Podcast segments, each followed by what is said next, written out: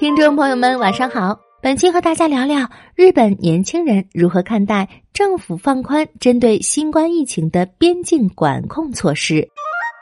尽管日本的疫情还远远看不到平息的迹象，但重症化的风险已经降低，日常生活中也基本感受不到什么限制了。持续了两年多的锁国状态已经放松，在街头巷尾可以看到越来越多外国游客的身影。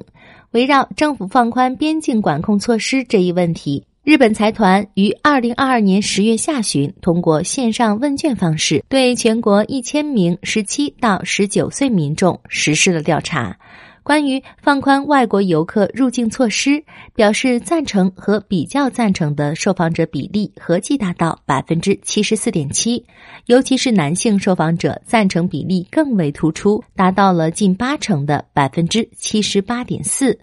关于赞成的理由，选择有助于经济复苏的受访者占了绝大多数，其次是希望早日恢复到疫情前的日常生活，再次是有助于激发地方经济的活力。还有一部分受访者选择了有助于增进国际理解和维护和平。日本的边境管控措施过于严格，已经接种疫苗，无需担心感染等选项。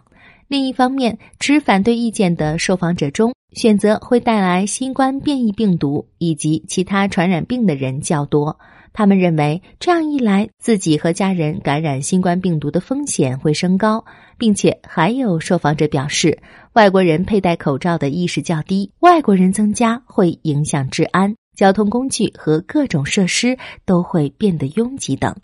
除了边境管控措施的放宽外，综合考虑近期日元贬值的情况，认为访日外国游客将增加的受访者比例高达百分之六十七点五，但认为出国旅游的日本人会增加的受访者比例仅有百分之三十六点三。